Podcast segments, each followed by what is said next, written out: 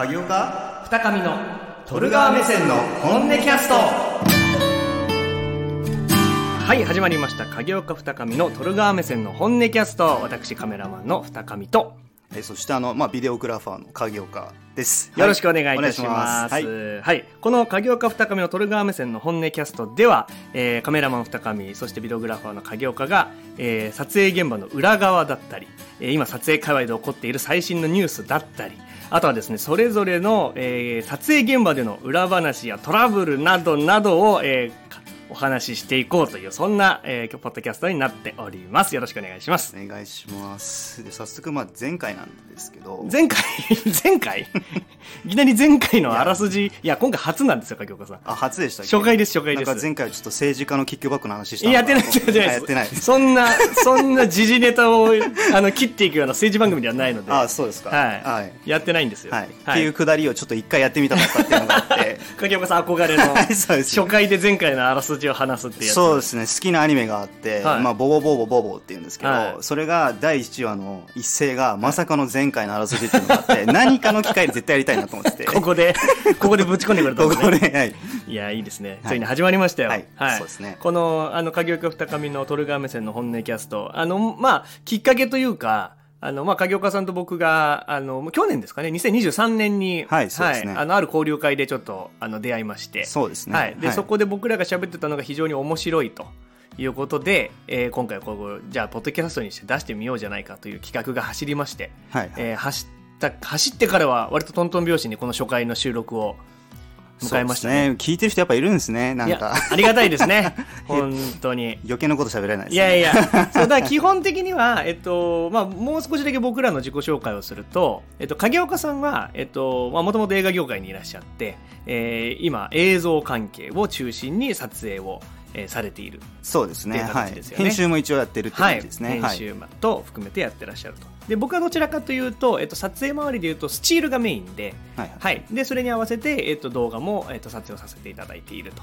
あとあの動画周りでいうとライブ配信とかですね。生配信とか、はい。そっち側も、えっと、やらせていただいていると。はい。いうようなところで、まあ、2人の共通項としては、まあ、お互いあの撮影もするし編集もするしで多分影岡さんの方が動画の比重が多いって感じですよね。まあそうですね。現場的には。はい。二階さんの方がまあスチールの比重が多いそうですね僕はスチールの比重がはい多いっていう形なので、まあ、はい。それぞれあのそういった現場の違いもありますし逆に重なってる部分もあるかなと思います。はい。で多分あの影岡さんの方が圧倒的にですねそのまあ動画まあもともとの映画やっぱ映画畑にいらっしゃったっていうところもあるので あのやっぱその動画周りのことについてはですね、まあ、業界的な慣習だったりも含めて。まあまあまあいろいろ知ってますよ、はい。ないことも言えることもね、そうなんですよ。だからあのこれ視聴者もそうなんですけど 僕も聞きたいこといっぱいあるんで。あそうですか。はい、ちょっとねこの番組を通じてどんどんお話を伺っていければと思いますので、あの面白く話せればなと思いますね、はい、よろしくお願いいたします。お願いします。そう、記念すべき第1回なんですけれども、はいはいまあ何をね、いろいろテーマにお話ししようかと。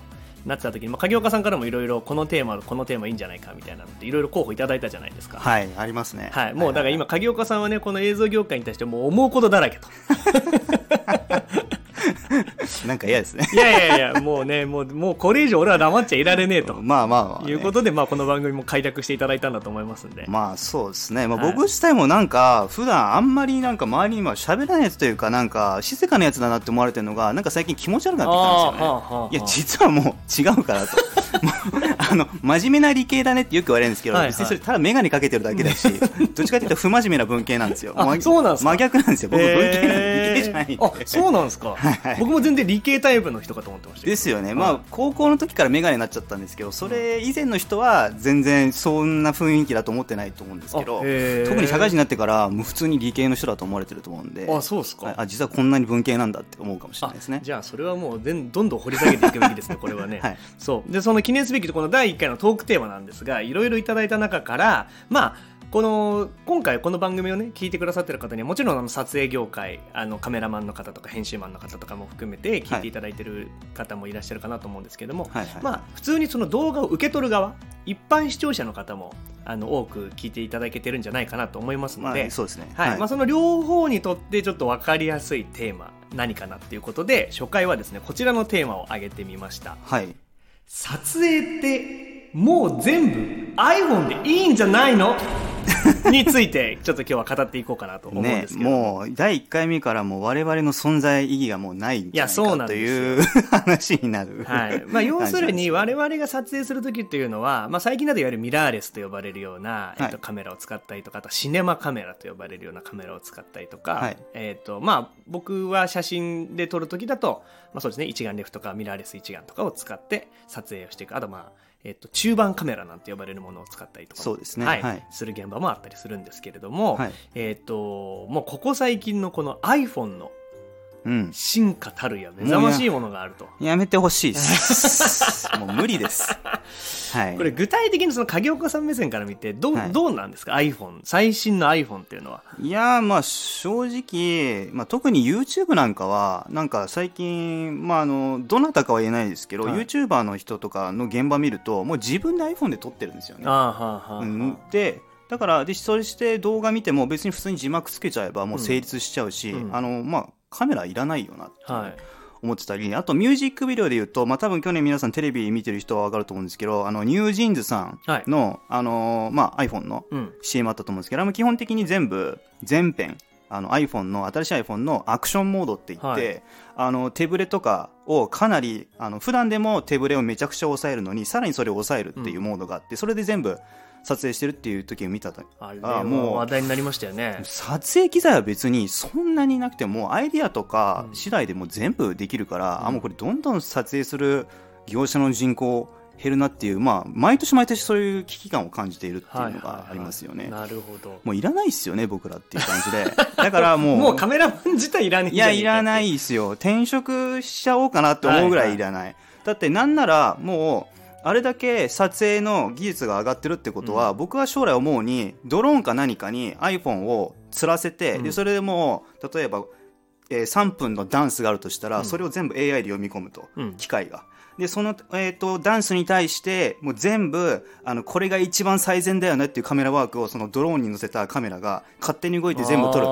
っていうと、まあ、人間がどこにいるかっていうとそのエンジニア？うん。プログラムを作ったエンジニアかあとはもうその、まあ、あ新しく、まあ、なんかこう機材を作る人しかもういらないっていうことははいもう撮影業者いらないじゃないですか、はいはもうぶっ飛ばしに来てるじゃないですか。確かに確かに、はい、だからもうね人間いらないんだなって だんだん思ってきてちょっと悲しいんですよね。いやそうですね、まあ、そうなってくる。確かにその iPhone ってやっぱり、まあ、何がいいってあれを構えて撮影ボタンを押せば誰でも撮れるっていうところまあカメラも別に撮れるんですよ皆さん。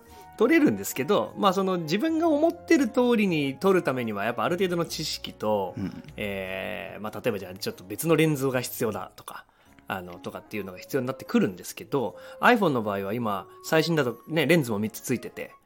そうそれに合わせて自分の好きな画角が選べてで明るさも自動で補正してくれて色味もある程度選べますもんね。なんか選べビビッもあれドだなんだ。4つぐらいついてなかったでしたっけ？なんか確かあった集合恐怖体、あの、恐怖症の人がなんかこうね、びっくりするぐらいブツブツブツブツブツ。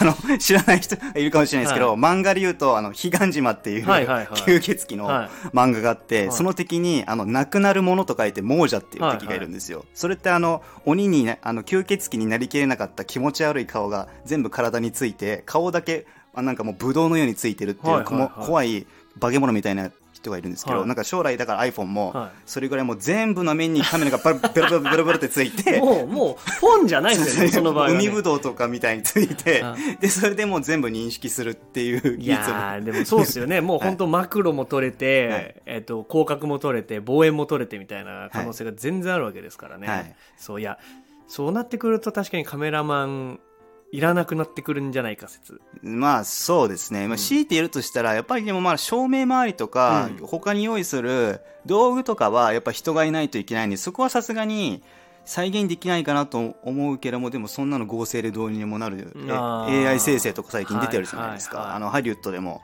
ね、キャストの人たちが俺たちの仕事を奪うなとか、うん。声だけもう取っちゃえば、あと全部じ、その人に、あの、その声人の声のように全部、うん。あの、操ることができるっていうはい。ような感じで、まあ、それは技術の発展は素晴らしいんですけど、なんかこう、本当にだんだん職をそうやってクリエイティブの人が失っていくなっていうことを考えると、また人間ができることって他なんだろうって考えなきゃいけないなとは思ってますよね。確かに、はい、逆に今影岡さんが思う、はい。まあ、iPhone 今すごいよっていう話なんですけど、はい。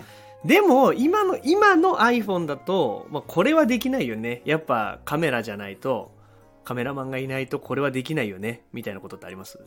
えーっと、もう本当に技術的にはもう iPhone 優秀なんですよ。はい。iPhone にできないことは、まあやっぱあれじゃないですか。さすがに、まだ監督は Siri できないですよね。Siri が監督はできないですよね。あーはいはいはい。そういうあの人がこう、あの面倒見なきゃいけないところとか、細かいところっていうのはまだできないと思うので、あくまでも押した時にしか働かないと思うので、やっぱ映像ってよくカメラだけが仕事じゃんと思うんですけど、うん。やっぱりそのカメラを回す前にいろいろな、まあ、雑務があるんですよ、うん。例えば今ではなんかこう YouTuber の皆さんがどこでも撮ってるので、まあ、一概に全員が悪いとは言わないですけど、あのもうどこでも撮ってもいいんだと思うかもしれないですけど実はいろんな場所でも撮影許可ってものが必要で、うん。あらかじめ例えば市役所とかね、はい。あの公共施設に許可を取って、えーやるっていう時はやっぱりいまだに日本はペーパーワークだったりとか、あとはまあミュージックビデオ撮るって言っても、まあ、振り付けをずっとこう、まあ、僕はミュージックビデオの監督よくやってるんではい。分かるんですけど、振り付けとかも僕もある程度覚えないといけないんで、うん。練習の風景見に行ったりとか、うんまあ、そういうなんかあの細かい努力っていうものは多分まだ iPhone とか AI ってうん。そこまで、まあ、努力っていうことはまだ AI は身についてないと思うんですよ。さすがに。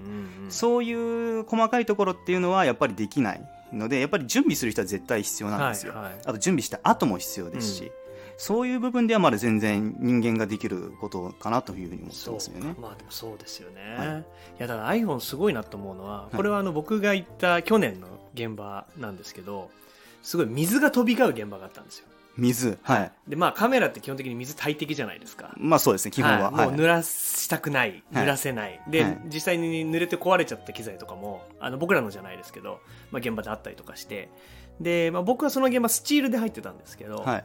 えっとまあ、スチールメンバーはみんな、まあ、レインカバーとかをしつつで、えっと、参加をしてたんですけど、えっと、オフィシャルのムービーチームが、えっと、23チーム入っててみんな別だったんですけど、はいまあ、本当にあのクレーンとか使ったがっつりしたあのムービーチーム。でそこのチームのクレーンつってたカメラが1台水でやられちゃった。ああはい。はいはい。多分結構な額はい。いったと思うんですけど。はい。で、えっと、別チームが iPhone だったんですよ。はいはいはい。iPhone をジンバルに乗せてはい。撮ってたんですけどやっぱ強いですねいやもう。iPhone は水関係ないんでああ。のもうガンガン前に行けるんですよそうだからそこを見てた時にあこれスチールも iPhone でいけたらもう超楽だなと思ってたんですけどなるほど、はいポケモンでいうと電気タイプだから水タイプに強いみたいな、ねえそうそうそうタイプ関係知ってる人は分かる話ですけどそうそういう感じなんですかねそうなんですよだからついにその水に強い電気タイプみたいなのがなんかカメラにも出てくればはいはいなと思ってるんですけど、やっぱ今のところその防水カメラって呼ばれてるものってやっぱどうしてもあの、まあ、スチール目線でいうと画素数がなかったりとか、あのまあ、してしまうのでなかなか、まあ、あとレンズ交換できなかったりとか、はいはいはい、っていうのがあるんでなかなかちょっとあのライブスチールで使うにはなかなか厳しいんですけど、うんそうですね。はい、ただ、まあ、iPhone で、まあ、特にムービーとかであれば、あのー結構現状いけちゃうんだろうなっていう感じだったので。まあそうですね、うん。今あのなんか引きの映像とかお客さん映したりとかあの会場の全体を映すっていうのであれば全然ちっちゃいカメラでも、うん。あの成立するかなと思うので、んそうですよね。それが多分まあ10年後にはもっとすごくなってるはいずなんやですよね。すごいですよ。だっていやですね iPhone はだからいろいろ多分あの Bluetooth とかも使うと音声周りも接続できるじゃないですか。できますねできますね、はい。だそれも収録できちゃうしとかいろいろ考えるともう iPhone でいいんですかね？iPhone でいいと思いますねもうね 便便利を選ぶんだったらもうねある程度人間は犠牲必要じゃないですかね、まあまあ。もう無理ですよ。いやただ、はい。これはもう影岡さんも共感いただけると思うんですけど、はいはいはい。じゃあ依頼をもらって現場に iPhone1 個でいけますかっていうそのなんていうんですか？見栄え的にです。見栄え的に、見栄え的にはい。見積もり出して、はい。じゃあ受注しました、はい。でまあその単純になんかもうもともといや今回はコンセプトとして iPhone で全部撮りましょうっていう案件ではなくて、はいはい。撮影、普通に単純に撮影としての打ち合わせをして見積もりをして。だけど、影岡さん的には、あこれは iPhone で撮ったのがベストだと。iPhone のがいいと。なっているんですが、うんじゃあ果たして iPhone1 個でいけますかっていう。まあね、うん難しいですよね。まあ、技術的にはいけたとしても、うんこれはよくいろんな CM とかの現場であるあるなんですけど、そのスポンサーの人はい。がカメラちっちゃいとうん。不安がるんですよね。はいはいはい。大きいものこそが正義というか、大きいから、なんかこう、テクニックがある人が使ってるってイメージがあるんで、はい。実は我々特に必要ないんですけど、あのリグとかといって、なんかカメラの横にいろいろこうトランスフォーマーみたいにようにうんうんうん。ガチャガチャガチャガチャつけて、わわざとこうでかく見せてですね、はいはい。ハイテクのように見せるっていう、ちょっとある種余計なことしてる、はいはいはいはい。意がある。実際は別になくていいんですけどね。やっぱそういうかっこつけるはい。分には、うんまあ、そういうねなんかこう小細工も必要だったり、うん。まあ、するんですけど。iPhone ってリグあるんですかね？iPhone はあると思いますよ。ある程度は。けどレンズっぽくなんかこうなんかバズーカみたいな見た目にはならない、いやーですね。そうだから結構なんていうんですか？はったり機材というか、はそうですね。あるじゃないですかやっぱり。ありますね。はい。あの特に特にムービー現場だとあの必要ないものをある程度持って必要ないものって言ったらですけどまあ使わないだろうなっていうものも はい。ある程度ね持っていかないと、はい、格好格好つけるために持っていくじゃないですか。つけますね。だから僕そこのハードルがそのなんかカメラの性能とか技術的云々とかっていうところよりもなんか僕はそこが一番超えなきゃいけないハードルな気がしてて。ああなるほどですね、はい。ああ確かにそれあるかもしれないですね、見た目か。そう iPhone でいいのに iPhone じゃダメっていうこの撮影現場の矛盾。あなんかカメラを持っていかないと。しかも今はもう各メーカーがどれだけ小さくできるかをこんだけ競っているのに、あうんうん、うん、でかいカメラを持っていかなきゃいけないという、まあまあまあまあまあ。この矛盾。矛盾ですね。確かに。そう。なんですよ。これはこれをどう解決していったらいいですか影岡先生。もうあれじゃないですかね。一時的になんかこう iPhone がカメラっぽい形に変形すればじゃん すげえ本末転倒じゃないですか。すげえ本末転倒。いやでもなんかそう僕そこのリグがうんぬんって言ったのは、はい。なんかなんていうのこういう iPhone をなんかガチョンってはめれるそういうカメラボディみたいなやつがあって。なはいはい。でなんか、まあ、結局撮るのは iPhone なんですけど。うん iPhone のカメラで撮るんですけどうんはい。なんかこう見栄えがカメラっぽくなる外側みたいなやつ。だそのまあグリップ性能は上がるじゃないですか少なくとも、でなんかこう例えばこれと iPhone と Bluetooth ないし何かで接続しておいてはい。例えばフォーカスリング回すと iPhone 側のフォーカスも動くみたいなのができてくるとなんかその辺もある程度どっかで解決するのまあそうそうですね。それだったらもうカメラ使いとかいい、まあ、まあ難しいですよね。どこがいいんだろうって。結局何かやと何かの方がいいだろうみたいになそうなんです永遠に終わらないですよいやねあの最近、あのーブラックマジックがはい。アプリを出しまして、はいはい iPhone 用のアプリを、はい。カメラとかででい。ろいろ有名なんですね。そうなんですよ、はい。このブラックマジックというメーカーが出したアプリがあって、はい。でこれが結構最近話題になってまして、はいはい。あのこのレンズの焦点距離 FPS シャッタースピード、えっと ISO ホワイトバランスあと色かぶりティントまで調整ができるっていうような。そうですね、はい。要は iPhone だと自動でやるところが、まあ、プロフェッショナル向きに全部そういった細かい設定もマニュアルではい。アプリでできちゃうってことですよね、そうです。でね、はいはい。 LUTまで選べるというはいはいはい、はい。は機能がついてるやつが色とかも変えられるそうですね。なのではい、どんどんこっち側にもしかしたら本当にどんどんシフトしていく可能性あるじゃないですか,、まあそうですね、ははい。い、はい。だから僕は一番もう本当懸念してるのはその見栄え問題なんですよ。はいはい見栄えというか見栄えまあ見栄えっていうかそのクライアントさんの目線、はいはい、うん、だけどうにかなれば本当に商品の形的なそうなんで感じですすそうなんですよ。確かに。でもそれはちょっと世代間もあるかもしれないですよね。多分10代20代は基本的に OK って思われるかもしれうんうん。ないですね中に言ってはいや iPhone だったら私たちでも撮れればっていうふうには思うかもしれないですけど、うん。やっぱ世代がちょっと上になればなるほどやっぱり全盛期って大きいカメラだったってやっぱうん。残像が残ってる方がうん。多いのかなっていうふうに思うので、まあ、それをいかにこう説明して理解してもらうしかもうないんじゃないかなっていうふうに思いますよね。結局ちっちゃい機材でもあの一眼レフでさえもえこんなのでちっちゃいの撮れるのって結構言われるんですよ。うんうん言われますね。で実際映像見せるとえこんなに画質綺麗なの、うん。もう大きいのいらないじゃんって言ってくれる方はやっぱ多いんですよ、うん。だからまあやればあの理解してくださる人はいるんですけどやっぱやる前のねこう、説明っていうのがやっぱり実際ご自分で体験とか見たりしないとうん理解していただけない部分があるので、まあ、それはそこはあの我々クリエイターの努力次第かなと思うんですけどやっぱうん理解していただくしかないかなと現状思ってますねそう。ですよね、はいでそれこそ影岡さんその映画業界にいらっしゃった時とかって、多分恐ろしくでかいカメラじゃないですか、恐ろしくでかいっていうかもうでかいっていうか 重重いし一人じゃ運べないやつじゃないですね。はい。なんかもうだってあのいわゆる足って呼ばれる、まあ、三脚というか、はい。ああいうもの自体が超でかいじゃないですか、はい。やっぱああいう現場って、はい。はい、だからまあなんでしょうね。やっぱその見る頻度なんですよね。iPhone って毎日見るけれどもああいうでかいカメラってまあ見ることない。まあなんだったら一回も見ずに亡くなっていく人だっているわけじゃないですか。人生の中で、はい。はい。だからやっぱ見れ普段見れないものが見れたっていうところも含めたなんかその価値だと思うんですけど、うんうんうん。機材の大きさって。なあ、そうですね。はでも難しいですよね。でもでかければいいってもんじゃない、そうなんですよ。多分ね画質だけの話をすると多分そのお昔の大きいカメラよりも今のちっちゃい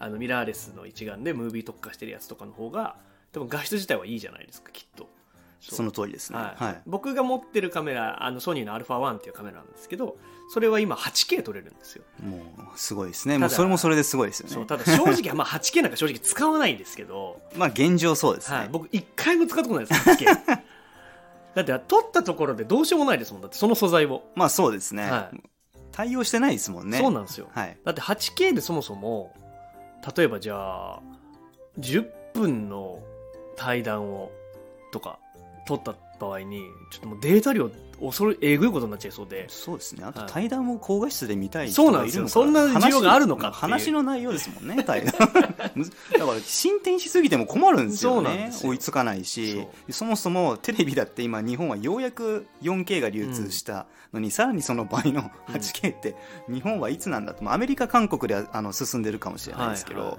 日本はまだまだ全然ですからね。そうですよね。困りますよ、本当に。い。や本当に。だってまあ、はい。しかも結局みんなが見るのって、みんなが一番見るその媒体が今 iPhone というかまあスマホじゃないですかちっちゃい画面ですもんね。そう、はいここで見るものを、まあ、カメラで撮って大きいサイズのものをリサイズっていうよりはあのーもう iPhone で撮ったものを iPhone で見るっていう方が、まあ、なんか合理的ではあるよなって気がしますよね。まあやっぱり、あじゃあ iPhone やっぱ最強なんだなって話ですよね。まあでもなんか最近の iPhone ってやっぱ新品価格もちょっとしたカメラみたいな価格になってるじゃないですか。確かに高いですね。今20新品だと20万ちょっとぐらいでよね。ますすよね。そうですよねなん。かいい編集のパソコン買えちゃういやそうなんですよね。だから最近のやっぱクリエイターさんたちって iPhone で撮って iPhone 内で編集して、うんでまあアウトプットしていくみたいなスタイルが多いかなと思うんでうんうんいやーやっぱでもそうなんですよぼ僕はまああの iPhone まあ自分が使ってる iPhone 今全然最新じゃないのでなるほどな。はいまあ、現場ではもちろん使えないんですけど、はい今最新 15?10 そうですね。僕はギリ10 1個前の14はいなんで。でも14回だともう全然いいですよ、あいいですね。もうはい特にもう広いあの狭い場所を広く見せられるあの広角カメラうんはいがついているので、この見た時に僕はやばいと思って。いわゆる、はい。なんかあのログとかローみたいなので撮れたりはするんですか？今 iPhone って。えっと、さすがにそれはアプリとか使わないと、ない。あーあの、細かい色とか、あの、明るさの部分とかはできないですけど、はいはい。でもまあ、それこそさっき言ったアプリを入れれば、うん。ある程度はもいけちゃうんですね。ういけちゃうので、あとはもうその人、使い手次第ではもう立派な映像になるかな、はいはいはい。YouTube でも結構上げていらっしゃる、特に海外の人多いと思うんですけど、うん。iPhone だけでシネマルックで映画っぽく撮ってみましたっていう動画見ると、はもうほとんどああまあほぼ問題ないよなまあよく見ると iPhone だなってわかるんですけど、はいは一般の人からするともうわからないレベルなんで、うん。逆にあれですねもう iPhone をいかに使いこなせるようになるかっていう風なところを極めた方がいいのかもしれないですね。そのうち肩書きとして、は iPhone ビデオグラファーとか iPhone フォトグラファーみたいな。確かに。あのスチールはシャメラマンっていう人がちょこちょこいるんですよほいわゆるスマホで撮りますなるほど、はいはいちょっと前まではあの、まあ、デジタルじゃないですけどチェキカメラマンの人がいたんですよね。なるほど、ははいい、はいはいはい。チェキで撮りますっていう方がいらっしゃって、なるほどですね、はい、であのいわゆるシャメラマンって言ってそれでいわゆるお仕事を受けてるようなスチールの人もまあ実際あのもちろんカメラでも撮る仕事をしてるし、えっと、iPhone で撮るっていうあの別軸で案件を受けてるっていう方もいらっしゃるので、うんムービーもだからもしかしたら今後そういう風になっていくかもしれないですよね。そうですね。車のマニュアルからオートになり今オートから自動運転に移ろうとしてる、はいうん。まあそんな感じで同じものでも別のジャンルになっていくって感じですかね、あそれは現実的かもしれないですねなんかね。なんかもう本当別軸として、はい。その iPhone カメラマンとして受けた仕事だから iPhone でいいじゃないですか。はいはいもう大手を振って。はい。だからなんかそういう感じなのかな。あの、最近カメラ的に言うとあの Google Pixel もすごいいいらしいじゃないですか。カメラ性うん能が。うんそうですね。CM やりまくってますもんね、はい。はいだからなんかああいうのも含めてスマホのカメラで案件を回していくことをうんうん。特化したというか。そうかそういう感じで、い。スマもう iPhone 専門とか。でそれよりもうちょっと極めたい人は、まあ、従来の,、はいあの業者雇うみたいな、はい。カメラどうですかうん。みたいな。まあほとんどそうすると iPhone の方行きそうですよね、うん。いろんなや、そうなんですよ、ね。いやいらねえってなりそうですね、うん。どうですか？もし自分がなれる、なれるっていうか、まあ、なれるじゃないですか。名乗ろうと思えばいつだって、iPhone カメラマン。はい、はい。肩書きどうですか？まあしょうがないですよね、うん。でもあのやっぱりでもまだまだあの iPhone で全部できるとてとてですよ、うん。やっぱりそのうーんとまあ従来に撮ってきたカメラの方がやっぱり雰囲気がいいとか、うん。やっぱりあるとは思うんですよね、うん。なのでまあこの1年で iPhone が全部あのメインの路線にはならないと思うんですけど、うん。まあ、それは常に危機感を持って逆にもっとそのシネマカメラとかの方がうん。もっと軽くなって逆に iPhone よりやっぱりこっちの方がいいねってなるかもしれないんで、まあやっぱり今の時代考えると両方うまくできなきゃ、ねうん。大谷翔平さんもそうですけど二刀流じゃないですけど、うん。やっぱどっちもうまく、ね、どっちかって決めつけんじゃなくて、うん。どれもできるように柔らかい頭を持ってなきゃいけないのかなと思いますね。はい。なんかそんな感じはしますよね。はい。なんか、まあ、お互いがこう敵対してても意味ないですし、かといって、お互いがお互いを恐れすぎてると、あんまり良くもない気がするんで、うん。なんかうまい、あの、バランスでそれぞれを使えるようになっていけると。そうですね、うん。まあ、あの最初 iPhone があのあればもうカメラマンいらないみたいな話はしたんですけど、これまあ逆に言うと iPhone のせいにして動画業者の人はあの勝手にこうど滅んでいってほしくはないなと思ってて、はいはい。やっぱりその人が考えやっぱ人間には AI と違って、まあ、AI 作ったのも結局は人間じゃないですか、うん。やっぱ人間には考える能力があるわけですよ、だからその考える能力を使って自分あもう終わりだじゃなくてじゃあ逆にこの状況において何ができるかっていう常にベストを考えることその仕組みこと仕組みもごとを全部考えることこそがあのクリエイトクリエイティブな、つまりクリエイターだと思ってるので、はい。まあ、そのただ単にさ機材を使うんじゃなくてもう仕組みごと想像してうん。いこうよっていうふうには僕は思いますけども、そうですよね。はいい、や、なんか、初回からすごいいい話ができてるんじゃないかと思あそうですか、はい。途中ちょっとなんか話散らかって大丈夫？ああどうしようみたいな。全然大丈夫ですよ。はい。大丈夫か？面白かったと思いますよ。あよかったです。そうだからね、これはあのもう早速だって、このポッドキャストをあのスマホで聞いてる方も多分いらっしゃると思いますから。あ作業用 BGM とかね、はい、あの ねあなたが持っているスマホでもいつか映画が撮れる時代が来るかもしれませんので、そうですね、まあ、はい。海外にしても一部撮ってる人もすでにいますから、ね、いますから、はい。そうだからぜひあのこの僕らの手のひらにある可能性をちょっと今後も信じていきつつ あの今ある既存のカメラたちも愛していこうというようなそんな結論でいいですか？そうですね、はい。い、いですね。ただ16と17出た時怖いですね。いやどうなってますかね。どうします？見た目カメラみたいになったら お前がそっち来るんかいってなるじゃあのな。いですかプロマックスのさらに上行ってなんかもうカメラなんですかね商プ品名。ロマックスカメラ。iPhone じゃなくて i カメラとか言ったらもう僕もうおおおってなっちゃう。もうカメラじゃんって。でも毎回なんかちょっと噂ありますもんね。アップルがカメラ出すんじゃないかっていうあーあの、はいはい。ミラーレスの一眼みたいなの出すんじゃないかみたいなのがなんかずっとうっすらあのシグマラインというかなるほどああいうの出すんゃじゃないかみたいなのがずっと噂あるんですけどね、まあでも若干楽しみでもあるんですよね、まあ。恐怖ではあり、うん。どんなのがあるんだろうって楽しみでもある。ですね。っていうなんかそのはい感覚を楽しみつつやるしかないのかなと思います。毎年夏ぐらいでしたっけ？あいあのアップルの新作のあ発表があるのーで秋頃発売。そうですね秋頃発売、で今年の秋が楽しみですね 楽しみにすればいいのか 怯えていればいいのいいのかかどうしよう。震えて眠れってこと。です、はい、というわけで、えー皆さんご視聴ありがとうございました。ました。はいまた次回お会いしましょう、はい。二上とか業家でした。ありがとうございました。ありがとうございました。株式会社くすぐるではスチール撮影をはじめとした各種撮影事業そしてライブ配信なども行っておりますます。代官山にライブハウス兼のスタジオもございますのでぜひご活用ください。お待ちしておりますメジャーデビューのきっかけに初めての MV 制作は影岡のミュージックビデオ制作この番組はオリジナルグッズ制作でおなじみ同心商店の提供でお送りしました。